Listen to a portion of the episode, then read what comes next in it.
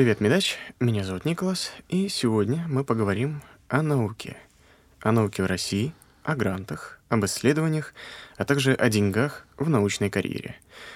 У нас в гостях Василий Попков, научный сотрудник НИИ ФХБ МГУ, председатель Совета молодых ученых. Здравствуйте. Здравствуйте. Привет, Медач. Давайте начнем беседу с вопросов о, о себе. Расскажите немного о сфере ваших интересов и а, ну, давайте я начну, как это, с самого начала. Я закончил школу в Москве, школу 218, а, поступил в МГУ на факультет биоинженерии и биоинформатики, его же окончил, а, пошел в аспирантуру на этом же факультете, на МГУ. Соответственно, наш факультет, по сути, является очень тесно связанным с НИИ физико-химической биологии Белозерского, где я работаю окончил эту аспирантуру, и, собственно, сейчас я являюсь научным сотрудником оного же НИИ. А каковы ваши научные интересы? А, интересы довольно обширные. А, я работаю, собственно, в лаборатории, где я делал диплом, где я был в аспирантуре, где я сейчас сотрудник. Это а, лаборатория называется «Структуры и функции митохондрий». Те из подписчиков, слушателей, кто знаком с митохондриями, скорее всего, сейчас будут введены в заблуждение тематикой, потому что, на самом деле, основной тематикой, ну, так получилось, что в последние годы одной из основ... одним из основных тематик нашей работы являются это ишемические повреждения, в первую очередь почек и мозга, и стволовые клетки внезапно. Mm-hmm. А, как бы митохондрии, безусловно, мы активно и много исследуем, потому что митохондрии активно участвуют в этих процессах. Но, тем не менее, как лаборатория, мы такая очень биомедицинская, я бы сказал, лаборатория. То есть у нас все исследования стартуют от патологий моделированных на животных. То есть мы делаем животным инсульт, инфаркт, а потом, соответственно, исследуем механизмы, как там что развивается, и пробуем различные терапевтические подходы и оцениваем, опять же, помогли, не помогли, как, какими механизмами, что с этим можно делать. Соответственно, тема моей работы, соответственно, вот тем, то, над чем я работаю последние, сколько получается, пять лет, наверное, а, и тема моей диссертации — это патологии почек при беременности. То есть э, я занимался моделированием острого почечного повреждения у беременных животных и исследовал то, как оно сильнее, слабее, чем у обычных самок, какие, какие механизмы в это вовлечены и ну, что с этим можно делать, в принципе. То есть, вот такая сфера. Безусловно, на эти все исследования Э, требуются определенные деньги. Так вот, откуда они берутся, деньги на исследования, и кто их выделяет? Mm. Соответственно, в российской науке, по крайней мере, хотелось бы оговориться, что мне 26 лет, я не заведующий лабораторией, не заведующий отделом, не директор института. То есть, э, чтобы слушатели понимали, что я, в принципе, что-то знаю, знаю чуть побольше, чем студенты, наверное, чуть побольше, чем молодые аспиранты, но я, мой взгляд и как бы все мое мнение, все, что я буду говорить, это мнение как бы человека такого, скажем так, очень среднего уровня именно вот такой как бы иерархии финансовой, управленческой и прочего. А, и опять же, поскольку я медико-биолог, биолог, то мои знания и мнения, они в первую очередь касаются биологической как бы, сферы. Они, скорее всего, ну, насколько я знаю, все-таки структура науки в целом похожа, но тем не менее, то есть э, поправку на это можно делать. Может быть, там, особенно у гуманитариев, как-то немножко по-другому все работает. А, соответственно, эм, в такой вот в нашей биологической сфере источников финансирования принципиальных два. Это то, что называется госзаданием, наверное, правильно это называть, или то, что у нас принято называть бюджетом, хотя и то, и другое исходит из бюджета, и грантовая система. Соответственно, госзадание — это деньги госзадания, которые, э, с которыми люди могут сталкиваться. Вот вы приходите в НИИ, там есть научный сотрудник. У научного сотрудника есть его ставка, зарплата. Вот это вот деньги госзадания. Это деньги, в котором НИИ, в котором у него есть ставка. Оно приняло на, приняло на работу этого сотрудника, он работает на эти деньги. Так. А в МГУ, я думаю, на самом деле, скорее всего, людям интересен еще порядок цен, я могу называть Конечно. порядком цен. Значит, в МГУ, если мне память не изменяет, ставка младшего научного сотрудника, полные официальные деньги, это 7600 в месяц. А дальше идет как бы научный сотрудник, старший научный и ведущий научник, по-моему, там доходит до 25 где-то градуировано. Ну, то есть вот такой порядок цен. А, и, соответственно, это деньги госзадания. институту выделяются эти деньги, у него есть ставки, он принимает на них людей, содержит на них электриков, сантехников, бухгалтеров, покупает на них какое-то базовое ну, оборудование, что-то чинит, ну вот такие вещи. Это один как бы источник финансирования. И второй источник финансирования – это грантовый. Они, я бы сказал, отчасти противоположны друг другу. Гранты выигрываются. Выигрываются они на какое-то время конкретной группой, конкретным ученым. А в случае биологии, да и на самом деле, мне кажется, это для всех справедливо, основных грантовых фонда два. Это РФФИ, Российский фонд фундаментальных исследований, и РНФ, Российский научный фонд. А, соответственно, грантовые деньги, они для конкретно взятой как бы группы, это ну, сейчас так получается, для групп, у которых эти гранты есть, это более существенный источник финансирования, чем госзадания. Однако тут надо понимать, что когда мы говорим о грантах, грант сейчас есть, завтра нет. Ну вот там, поставить себя на место руководителя, что вот у вас был хороший грант, вы отчитались, ну вот все сделали работу, грант закончился и у вас, допустим, возникло какое-то как бы провисание год, скажем, ну просто, ну вот почему-то в этом году, ну что-то у вас не срослось. Вот через год вы, может быть, грант еще один хороший получите. А на что вы будете кормить своих сотрудников, себя этот год, вот, вот такие вещи. Соответственно, госзадания как раз вот эти вот обычные, как, как это, обычные ставки, обычные деньги примерно это и покрывают. Эм, сейчас, насколько я вижу, как это в публичной сфере, есть большая дискуссия о том, как соотносятся эти два потока денег, э, как их правильно балансировать. И я пока не видел однозначного как бы решения проблемы. Потому что госзадание — это отчасти как бы деньги просто. То есть по госзаданию очень слабая отчетность, по нему сложно контролировать. Это вот такие как деньги, как иногда принято называть, э, размазать масло как бы тонким, тонким слоем по всем. И это, безусловно, как бы неэффективный способ расходовать деньги, потому что вы, по сути, ну, вы даете вообще всем, кто есть, по чуть-чуть.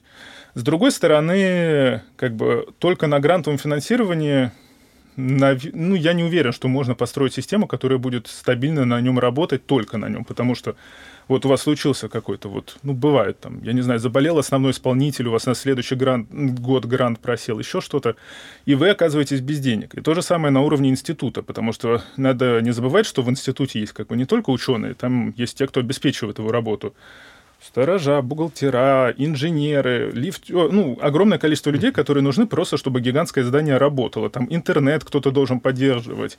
И все эти люди, им надо платить деньги. И в отличие от ученых, как бы ученые это такие люди, которые гипотетически могут год поработать без денег. Есть у нас такая особенность. А вот в отличие от ученых, как бы сантехник или электрик вряд ли согласится работать почти что бесплатно, потому что он работает в НИИ, а не в банке. Ну, идет работать в другое место. Ну, вот как-то так. То есть основных вот источника таких два. Бюджетное и грантовое. Поскольку большинство слушателей, скорее всего, люди молодые, они, скорее всего, свои деньги будут получать из грантовых денег, потому что бюджетные деньги, они во многом такие как бы деньги за выслугу лет. То есть как бы учреждение понимает, что вы давно есть, вы давно что-то хорошее делаете, вы, скорее всего, будете все, ну, по крайней мере, оно не ждет, что вы уедете завтра там куда-то. И оно вот после того, как оно в вас уверилось, оно вам выдает определенный кусок такого более или менее стабильного и гарантированного довольства. Вы доказали определенную, как бы сказать, верность этому учреждению, оно вам дает определенную, как бы, кусочек стабильных денег. А молодежь э, эм, ну, как бы, то, потихонечку за выслугу лет к этому подходит, но в первую очередь молодые люди фин, ну, финансируются конкретным его руководителем с гранта, с конкретно грантовых денег. То есть, в принципе, чтобы начать научное исследование, требуются большие суммы денег. Это могут быть сотни миллионов, может быть, миллиарды. Какие вообще суммы? Mm, порядок сумм. Uh, mm, ну, скажем так, вот, если мы упомянули гранты, вот стандартные гранты РФФИ и РНФ, как бы есть гранты для я не знаю, как бы очень больших ученых на большие проекты, а я в них не очень разбираюсь, потому что таковым не являюсь. А, ну вот стандартный грант РФФИ, ну, обычный, ну, как бы хороший, средний, нормальный, который вот очень много кто получает, это 700 тысяч в год. Грант РНФ, опять же, стандартный такой, стандартный грант РНФ, это 6 миллионов в год. И это ну, те, кто работает в науке, понимают, что это на самом деле не очень большие деньги. Значит, ну, как они обычно распределяются? На примере грант РНФ, скажем. Грант РНФ это считается большими деньгами, действительно приличные деньги, но не сверх. А, соответственно, вот у нас есть 6 миллионов, вы должны своей организации накладные расходы. Это, собственно, расходы на тех самых электриков, воду, починку оборудования, ну вот на функционирование. Mm-hmm. Потому что вы, в конце концов, работаете в этом здании, зачастую пользуетесь не только своими, но и общественными приборами, которые кто-то чинит и обслуживает. Это от 10 до 20 процентов. Ну так, грубо скажем, миллион. Миллион вы отдаете как бы организацию. У вас остается на руках 5 миллионов. А, более или менее принято из этих денег делить пополам. Половина в зарплату, половина на, на, на, ну, на функционирование, на приборы, на реактивы, на вот такие вещи.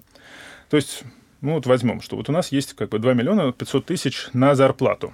Грант РНФ э, требует отчетности, ну там плавающая отчетность, ну скажем так, он требует за три года публикации около там 8, 9, 10 статей Э, там есть как бы определенные нюансы. Если это Q1, то одна статья в Q1 это статья как бы в верхней четверти по крутости журналов.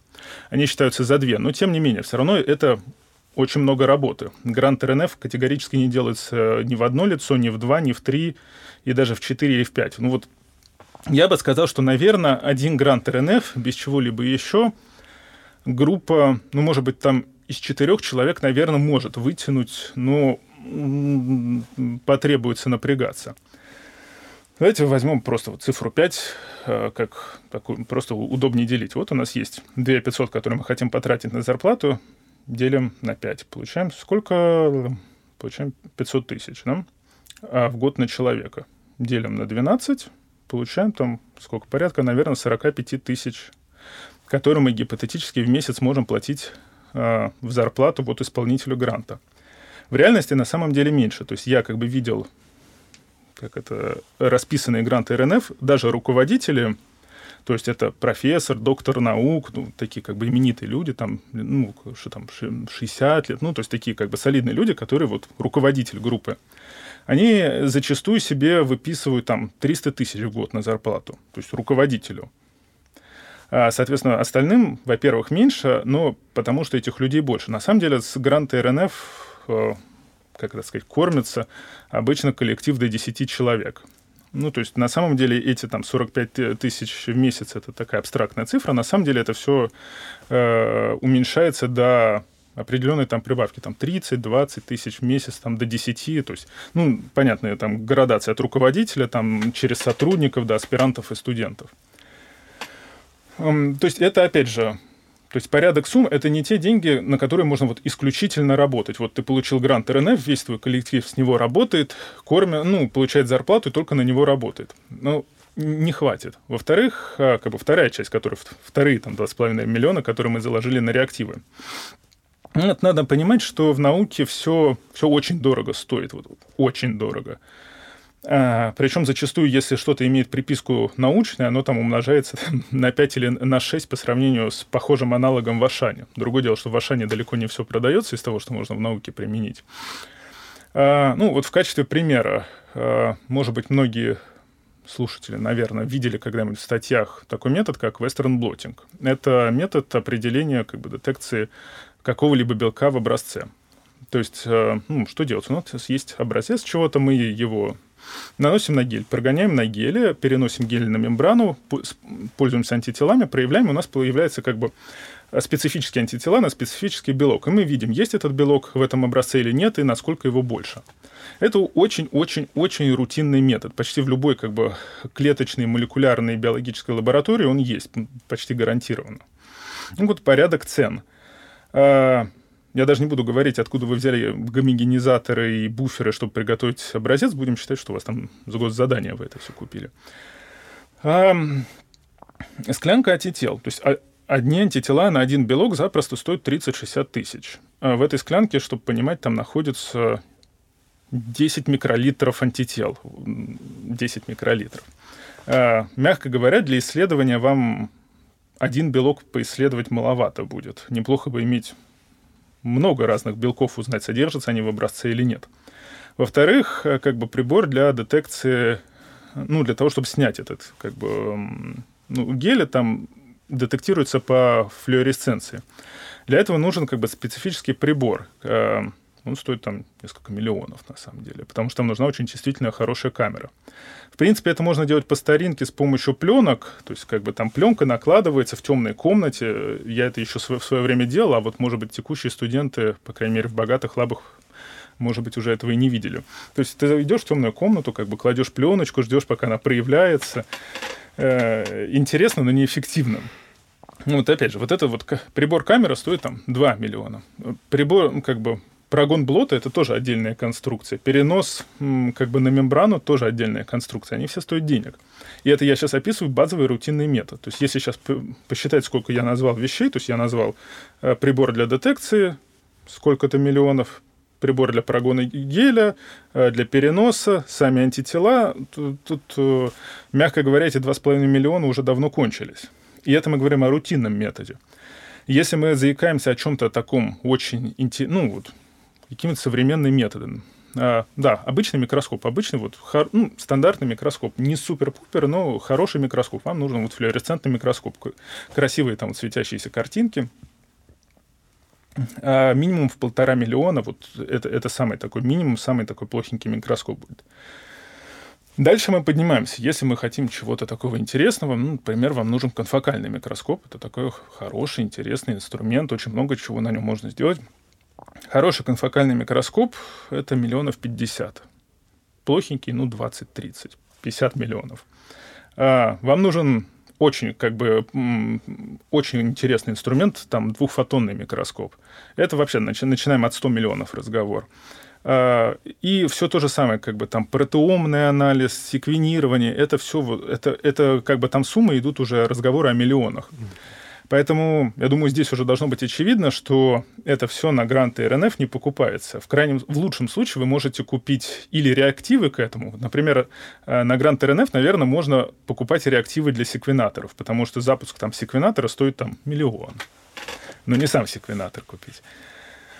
То есть на грант РНФ можно покупать какое-то такое базовое оборудование. Вот для, для блота себе можно там за какое-то время купить вещи на РНФ, для микроскоп себе можно там обычный купить, ну вот какие-то такие вещи. Но по сути, вот при этом я напоминаю, РНФ это большой грант, который далеко не у всех есть. А что-то приличное с него покупается в складчину. Если там в институте есть несколько коллективов с РНФами, которые что-то хотят, они пытаются в складчину вот сложить свои деньги, что-то купить. Но в основном это эти гранты, они как бы такие гранты на функционирование. То есть именно вот на, на процесс, для, э, для того, чтобы э, работать на очень высоком уровне, у вас откуда-то должно браться и обслуживаться оборудование очень как бы дорогого порядка. И вот оно покупается не на эти деньги, там э, какие-нибудь уже программы целевого развития, что такое, это какие-то такие очень серьезные транши с серьезными деньгами. И это не то, что как бы может получить отдельно взятый коллектив и взять закупиться. А, насчет лаборатории, кстати. Лет пять, что ли, шесть назад была программа мегагрантов, когда привлекали а, известных именитых ученых из-за рубежа и давали им деньги, чтобы они оборудовали лабораторию. Вот этот грант был, если мне память не изменяет, что-то вроде 20 миллионов в год. И вот, вот на 20 миллионов в год, там, за там, 3-4 года этого гранта можно, наверное, как бы более или менее оборудовать стандартную неплохую лабораторию. Ну, это вот такой порядок цен, а, которых которые выдали специальным, как бы приглашенным, именитым, известным ученым на то, чтобы они сделали себе тут лаборатории. Ну, поэтому как-то так. То есть э, конкретный коллектив может что-то ну, такого сре- среднего звена себе сам покупать и обеспечивать, но когда мы говорим о чем-то, о чем-то выдающегося приборах, на которые делаются какие-то передовые вещи, это все-таки должно из каких-то других денег оплачиваться и исследоваться. И как же в таком случае молодому ученому выиграть грант, и насколько вообще это реально? А, хм. Вопрос, о каком гранте мы говорим. Если мы говорим о гранте РФФИ, который на, 7, на 700 тысяч где-то, а, то я бы сказал, это абсолютно реально. Это не то чтобы большая проблема, я бы сказал. А, но здесь надо понимать, что грант РФФИ, эти 700 тысяч, опять же, производим, всю ту же математику в уме, скинули на накладные расходы, половину на реактивы, половину на зарплату, и у нас остаются как бы там 1200, ну, 300 на реактивы и там 1300 на зарплату.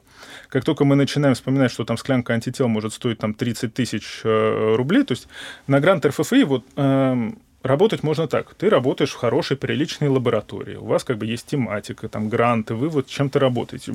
И ты вот дорос до того момента, что у тебя возникла какая-то идея. Ты хочешь, ну вот у вас есть магистральная линия исследований, ты хочешь вот чуть-чуть сбоку, что-то тебе интересно.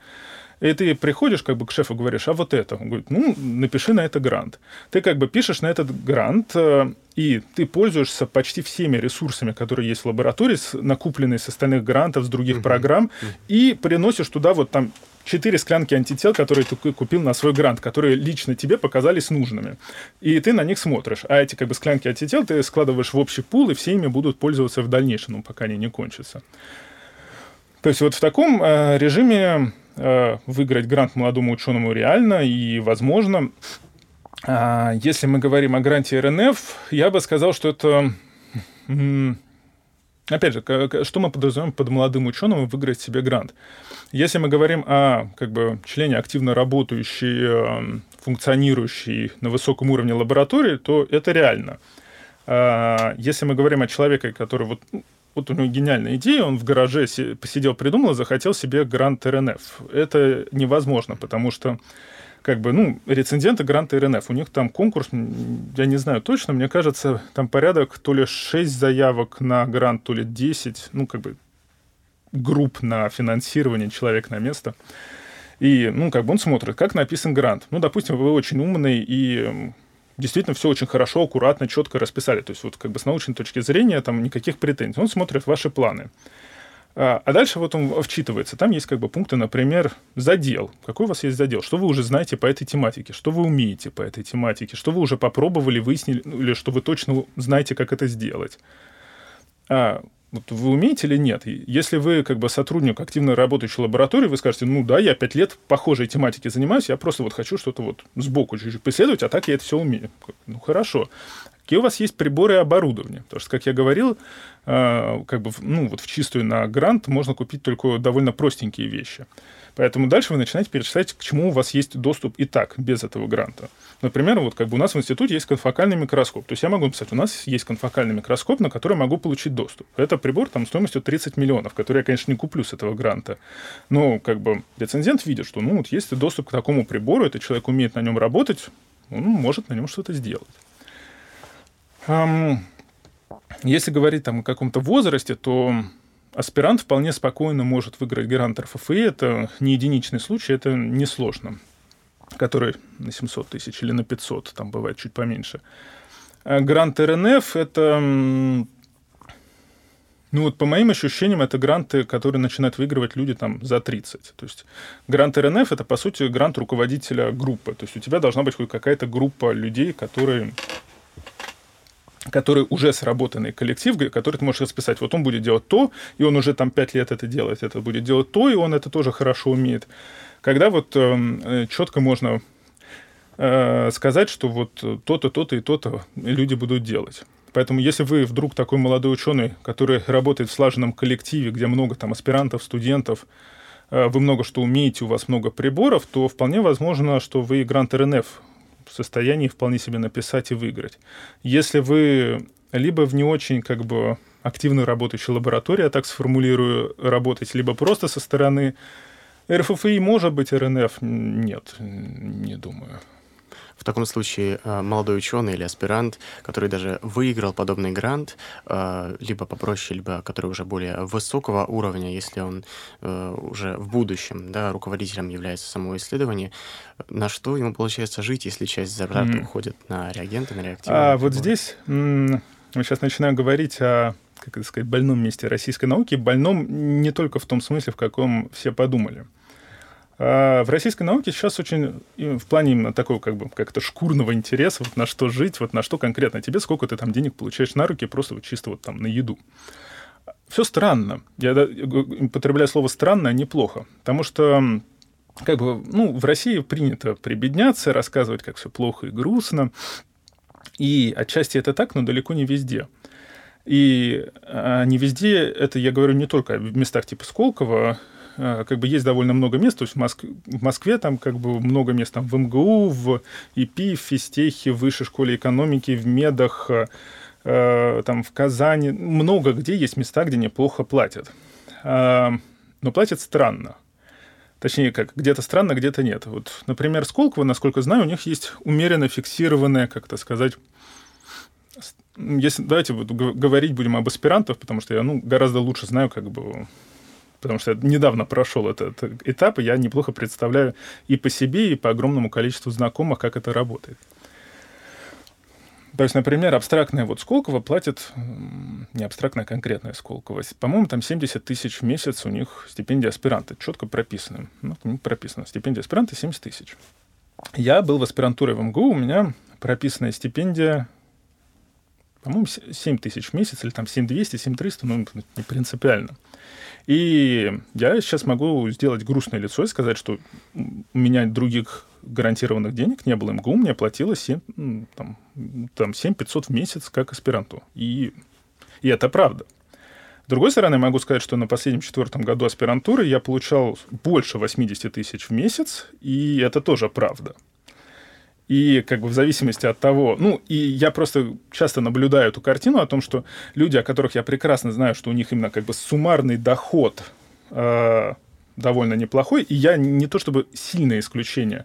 Я не буду говорить, что я прямо вот получаю очень среднюю зарплату или, наоборот, маленькую. Нет, я, наверное, получаю довольно высокую по меркам там, молодых ученых как бы деньги, но не сверх. Я знаю огромное количество людей, которые получают примерно так же или больше меня как бы здесь дальше начинаются нюансы. Если мы отставим в сторону Сколково, которая как бы имеет как бы бюджет на то, чтобы заложить такие деньги, то в аспирантуре доход, он как бы такой очень составной. В аспирантуре, ну, как бы, на самом деле, вообще в науке в целом. А, потому что, то есть, вот я сейчас конкретно, у меня как у сотрудника, доход складывается из, давайте посчитаю, по-моему, из шести фактически независимых друг от друга источников. Угу. И они, я бы сказал, примерно равноценны. Эм, и, то есть, а, это как бы такая условно-накопительная система Поэтому я могу, опять же, с грустным лицом рассказывать, какая у меня официальная зарплата, вот там ставка МНС в МГУ, там 7 тысяч, а еще могу вспомнить, что я на самом деле на половине ставки, что это 3 тысячи, а потом еще сказать, что на самом деле это внебюджетная ставка, то есть на самом деле мне платят деньги не МГУ, а мой работодатель, поэтому формально с МГУ мне вообще 0 рублей платят. А, а могу сказать, что у меня 80 тысяч в месяц, это тоже правда. И, эм, ну, то есть как это работает? Приходит ну, как бы, студент в аспирантуру. Его берут в аспирантуру, вот как бы у него есть там 7 тысяч ставка. Дальше обычно, ну, как бы научные руководители тоже люди все-таки не, не совсем глупые, они понимают, что на 7 тысяч жить совсем нормально нельзя. А, но здесь надо понимать, что по сути, никаких средств воздействия на аспиранта, кроме его диссертации или зарплаты, нету. То есть человек может прийти к вам в аспирантуру, как бы сказать, я буду работать, ну или вообще просто в научное учреждение. В принципе, аспирант почти равноценен молодому, ну просто молодому ученому. И, а потом исчезнуть на полгода и вы ему фактически ничего не сделаете. Даже из аспирантуры выгнать это довольно проблематично. То есть Сколково, наверное, проблем нету. С учетом того, какие у них зарплаты, я думаю, они за этим хорошо следят, чтобы все как бы все-таки что-то делали. А, и вы фактически ничего этому человеку не сделаете. Поэтому как бы честно сходу ему сказать, вот я тебе буду платить вот такие-то деньги. Эм, многим очень не хочется чисто потому, что э, вот ему начинаешь платить, а он ничего не делает. Или просто плохо работает. И сделать с этим что-то тяжело. Надо как бы отдавать отчет, что аспиранты и молодые ученые они там, первый год своей жизни, а то и два, фактически пользы лаборатории не приносят. Они обучаются методам, то есть они учатся, осваивают что-то. Хорошо, если они не приносят вреда. Хорошо, как бы, если их польза уравновешивается количеством реактивов и прочего, которые на них тратятся. И как бы только к старшим годам аспирантуры, вот я подчеркиваю, не диплома студенческого, а аспирантуры, когда ты подходишь уже к диссертации, как бы, как бы старшие как бы, вот, аспиранты уже вполне себе могут приносить как бы ощутим, ощутимую пользу именно коллективу в целом. А так, в лучшем случае, если они выходят в ноль. И поэтому почти во всех местах, где как бы институт или заведение не выделяет бюджетные деньги на то, чтобы содержать молодого ученого, это делает сам руководитель. И у руководителя логика в этом месте очень простая и прагматичная. Как ты поработал, так я тебе и плачу. Поэтому как бы ты приходишь в аспирантуру, тебе изначально предлагается очень какие-то смешные деньги, назовем это так. Дальше ты вот, допустим, полгода вот хорошо работаешь, ты ходишь каждый день, ты впахиваешь, ты там ничего особо не ломаешь. Ты, конечно, ломаешь, но главное, чтобы не очень много. А тебе как бы, ну, как бы повышают, там, начинают тебе платить больше с грантов. А ты как бы дальше продолжаешь работать, ты не забиваешь на свою работу как бы тебе в какой-то момент приходит там научный руководитель и говорит, слушай, а вот тут есть такая стипендия, э, мне кажется, вот ты уже наработал на нее, мы с тобой там писали статьи, я тебя включил в эту статью, подайся на эту стипендию, давай попробуем ее получить. Ты там ее получаешь. У тебя получается, вот у тебя есть там как бы твоя маленькая стипендия аспирантская, потом у тебя есть выплаты с грантов, потом к тебе добавляется какая-нибудь общая стипендия, то есть они такие, они как бы все московские или все российские, как бы по сути, это тоже такие мини-гранты для там аспирантов. То есть это ты подался на него, выиграл или нет. Как бы ты дальше активно работаешь, у тебя становится еще больше статей. Ты там подался на грант РФФИ, ты его выиграл, вот тебе добавилось еще как бы деньги твоего научного руководителя, теперь ты сам себе кусочек денег принес. Потом, может быть, там твой научный руководитель а, выбил тебе ставку, уже обычную бюджетную, которая по госзаданию, к ним еще добавился. И вот так вот в сумме это все суммируется, ну, как бы я говорю, в очень, в принципе, неплохие деньги, очень много где. Э, очевидно, что это не самый как бы приятный способ получения денег, потому что вот лично у меня, несмотря на мой сейчас неплохой доход, в следующем году запросто может все упасть в ноль, потому что как бы все эти источники независимые, и у каждого из них там есть, во-первых, срок годности, а во-вторых, вероятность случайного исчезновения, скажем так. И гипотетически они все одновременно, эти звезды могут сойтись, и я вот в следующем году буду иметь как бы нулевой доход. И что же делать для того, чтобы этого не допустить? А, как бы иметь большое количество, иметь диверсифицированный портфель и не класть э, все яйца в одну mm-hmm. корзину. Ну, только так. И на самом деле это не особенность даже какая-то или аспирантов, или молодых, и даже не России, это в целом как бы в науке примерно так и работает. Любой ученый, как бы слушатели могут загуглить статьи в Nature об академической науке и там о PhD-студентах и почитать, что им не нравится в академической науке и карьере. И первым пунктом будут идти нищенские зарплаты. В Америке, в Англии, да где угодно. Вторым пунктом будет идти как бы job security, то есть отсутствие как бы гарантии и абсолютное как бы вот такая вот подвешенное состояние. Ну, это некий нюанс функционирования текущего всей мира, науки и мировой и российской. И с этим надо... Как бы это нехорошо, я не буду врать. Это неприятная вещь. И чем у тебя больше обязательств, тем она неприятнее. То есть, как бы, одно дело я, как бы, когда я в аспирантуру поступил, я, ну, во-первых, я москвич, гипотетически я могу хотя бы жить у родителей и есть у них. Я этого не делал, но у меня была такая опция у меня там не было жены, у меня не было детей. А вот у меня у моего однокурсника не из Москвы была жена и дети. Как бы.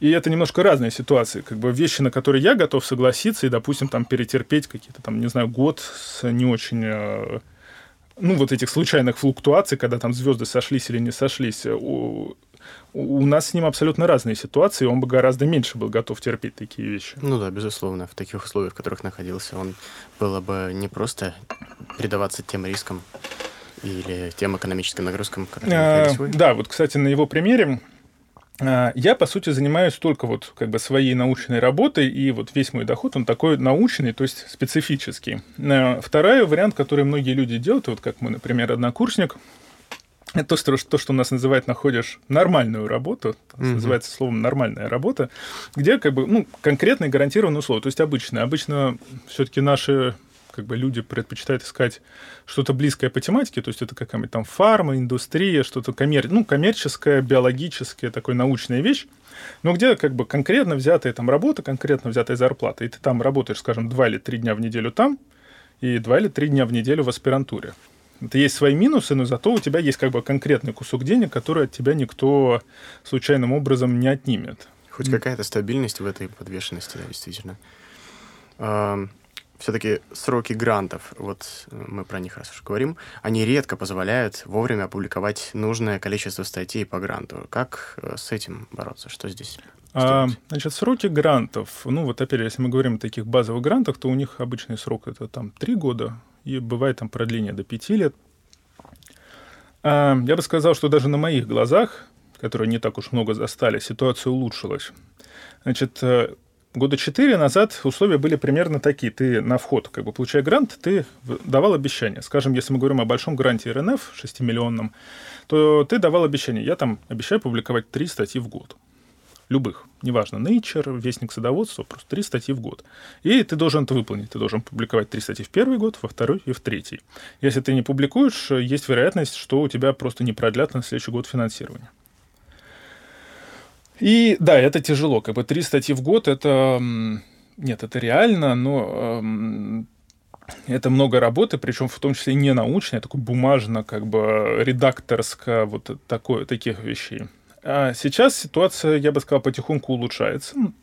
В том же РНФ сейчас появилось несколько поправок. Например, ты можешь пообещать столько-то статей, но на первый год как бы с тебя от тебя их не ждут. То есть ты можешь как бы опубликовать, ты, скажем так, обещаешь 9 статей просто, но никто не будет ждать, что ты сделаешь 3 в первый год, как бы, ну, за, ну ты их должен будешь доделать за те два. Во-вторых, ввели такое правило, что статьи в Q1, то есть в журналах верхнего квартиля, четверти самых лучших журналов твоего направления считаются за две статьи. И вот это было как бы очень важно, и оно очень многим коллективам сильно облегчило жизнь, потому что ну, как бы публиковаться совсем в мусоре не хочется. С другой стороны, как бы статья Nature и статья в мусор раньше была эквивалентна друг mm-hmm. другу. Точнее, как эксперты тебя, конечно, поругают, но с точки зрения бюрократов, которых тебе тоже надо пройти, это было эквивалентно. Вот сейчас не так. Э, то есть в этом месте тоже улучшилось. Как бы количество статей, если ты как бы публикуешь качественные статьи, уменьшилось. Э, но на самом деле как бы вопрос отчасти закономерный. У меня есть такое ощущение по разговорам с большим количеством коллег, что реально люди, когда пишут грант, на самом деле первый год у них уже сделан. То есть ты как бы пишешь грант, ты расписываешь проект. Ты сделал прикидочный, при, пристрелочный эксперимент, чтобы понять, что вообще этот проект имеет смысл развивать. Ну, потому что ты не будешь писать грант, просто вот у тебя пришла гениальная идея. Ну, конечно. Ты сходишь, ее немножечко проверишь, да. что-то посмотришь, там что-то начало получаться, и ты вот после этого будешь под это писать грант. Ну так вот, вот это вот что-то, что-то проверил, что-то начало получаться, э, ты вполне можешь как бы закладывать планы на первый год. Поэтому гипотетически тебе дают гранты, на самом деле на первый год у тебя результаты в целом уже были, то есть когда как бы... И поэтому как бы в первый год ты работаешь как бы там над вторым годом, во второй год, ну вот...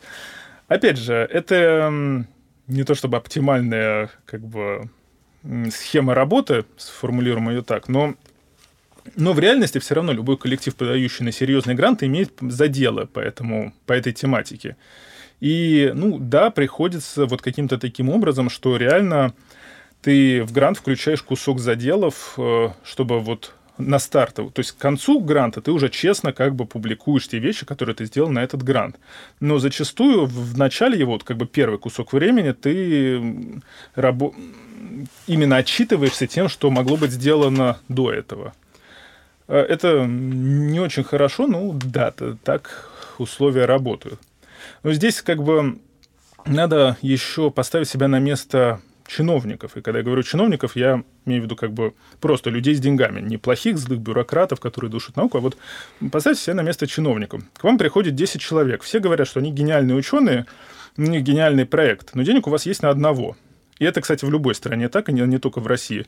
Абсолютно в Америке, по-моему, как бы конкурс на гранты больше, чем в России. То есть больше количество групп претендует на, ну, на кус, куски как бы человек на место. И вот ты как бы сидишь, и ты думаешь, как чиновник, кому дать? Ну вот там отсеял несколько человек, потому что у них была слабая заявка. Остается еще сколько-то человек с очень сильными заявками. Там, ты отсеял там по тому, по заделу, по их там научным показателям. И в, итоге у тебя остается несколько человек, и ты вот не знаешь, кому из них дать как бы у тебя же тоже есть риски, потому что если этот человек получит грант, закинет ноги на стол, ничего не сделает, э, ты его, конечно, как-нибудь накажешь, но в том числе и ты виноват. Ты плохо как распределил деньги. Ты их, может быть, ты их распилил, к тебе придет, ну, в общем... И как бы чиновнику очень хочется понимать, что когда он дал человеку деньги, на них действительно работают. А как он это может понять? Он же не придет к тебе в лабораторию, не будет стать у тебя за плечом смотреть, что ты капаешь в пробирку.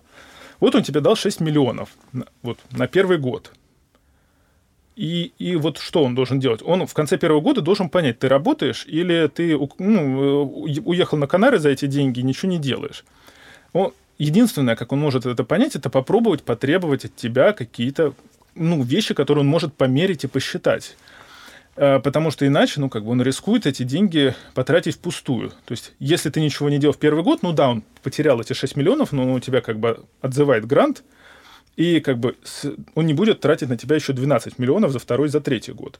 Если же не требовать отчетность первый год, а, абсолютно совсем как бы освободить людей от отчетности, то ты здесь уже как бы рискуешь не 6 миллионами за первый год, а 6 за первый, за который мы ничего не отчитывались, и шестью за второй. В конце второго вот мы как бы можем попытаться попросить у людей результаты.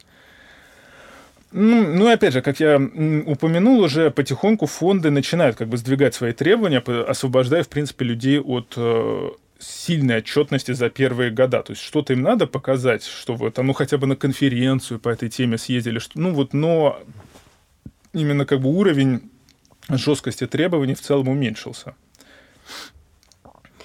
А когда за это платят налогоплательщики, почему не требуют публиковать максимально полные анонимизированные датасеты, чтобы кто угодно мог воспользоваться данными? Если такие вот э, применять меры, какие здесь будут правовые сложности, например? А, ну, правовые сложности вам, наверное, надо с юристом обсудить. А на самом деле, ну, я так подозреваю, что спрашивающий имел в виду данные вроде там секвенирования, протеома, скорее всего, поскольку еще была фраза об анами анонимизированных, да, конечно. А, вряд ли это были крысы. А, на самом деле ответ такой, что они публикуются. По сути, почти все работы, которые сделаны на таких данных, у них есть чуть ли не прямое обязательство.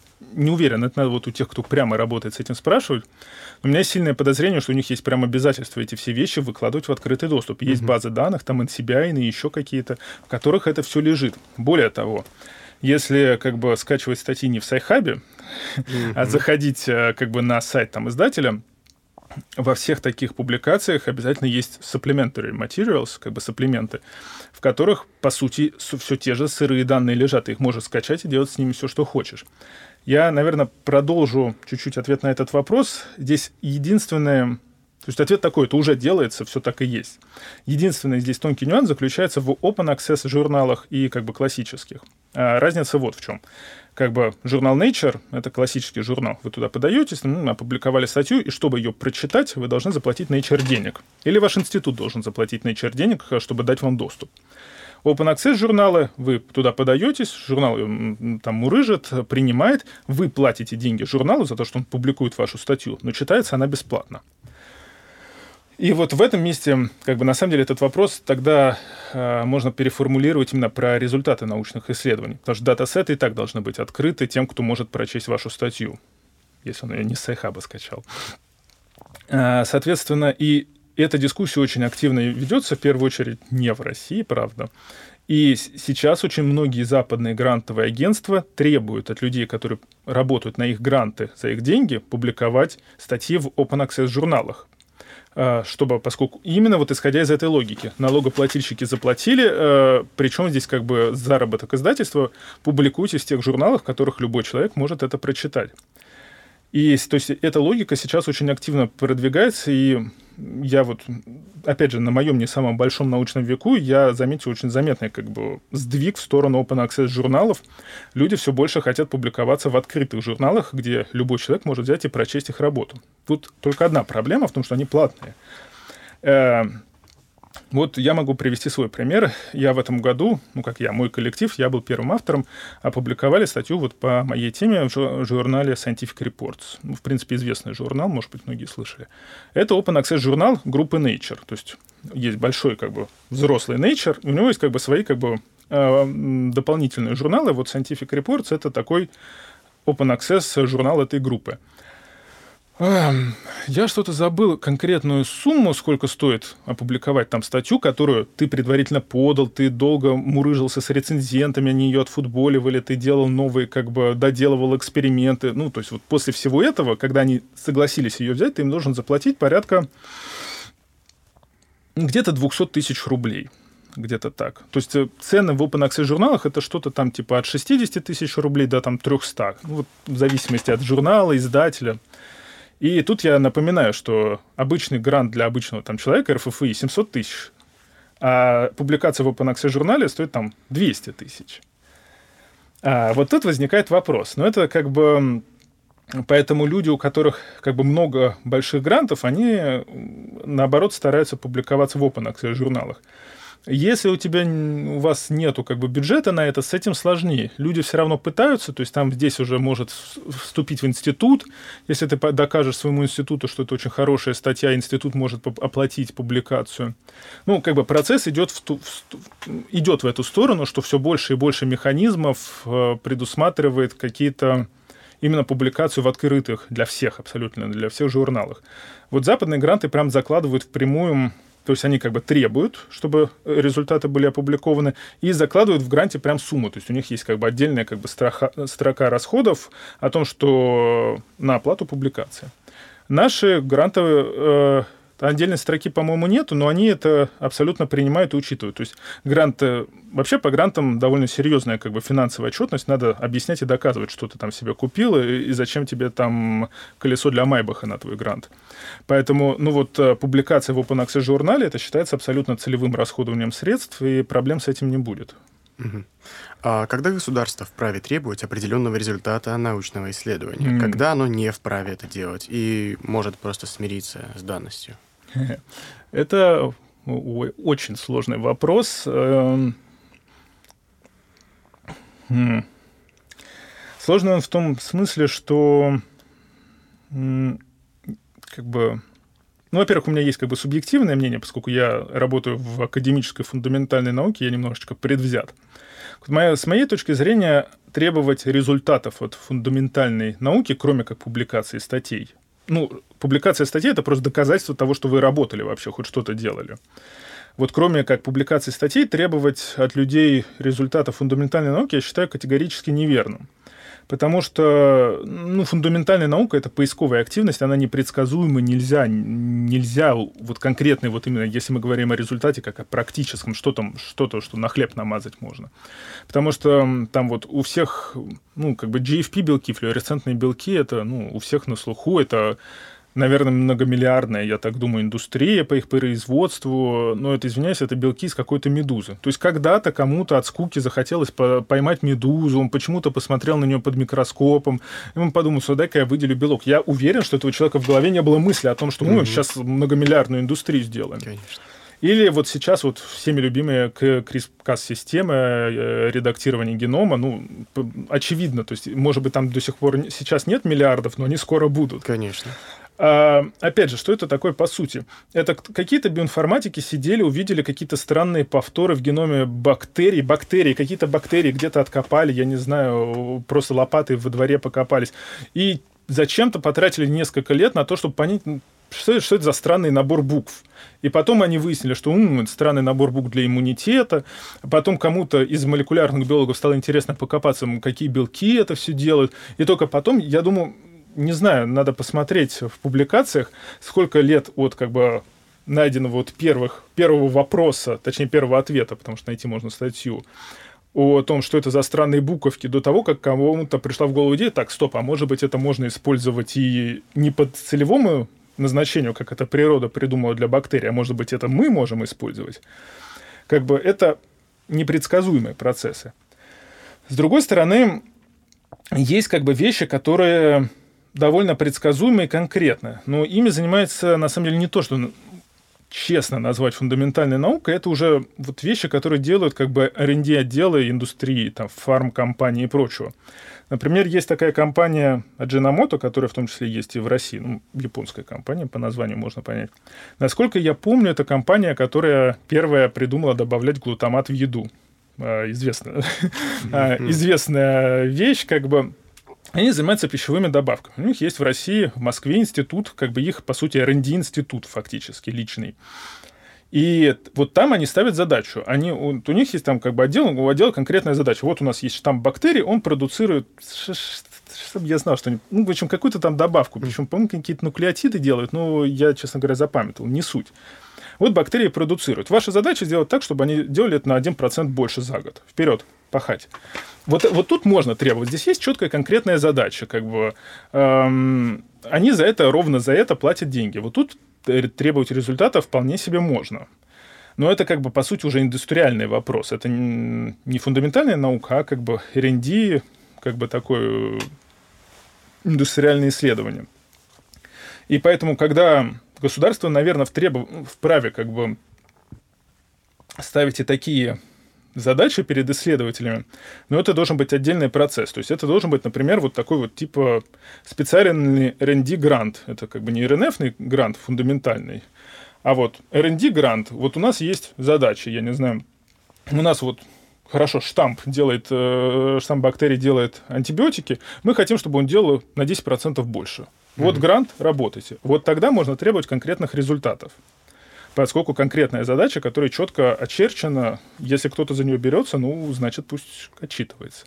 В остальных случаях, если не вправе требовать результатов, то просто может смириться государство тогда? Или как поступают? Нет, а все государства так и делают. Вопрос в том, что вопрос, что иметь в виду под результатами, что хотел услышать вопрошающий вопрос, ну, вообще слушатели. То есть, если мы говорим о результатах конкретных, четких, вот там вот что-то, вот, что можно записать там в, в учебник, то от фундаментальной науки этого требовать в принципе нельзя. То есть, точнее, как требовать можно, но это не приведет ни к чему, она, фундаментальная наука так не работает. Э, если мы говорим там о статьях и публикациях, это другое, потому что статья и публикация — это э, мера работы ученого, единственная измеримая мера работы ученого.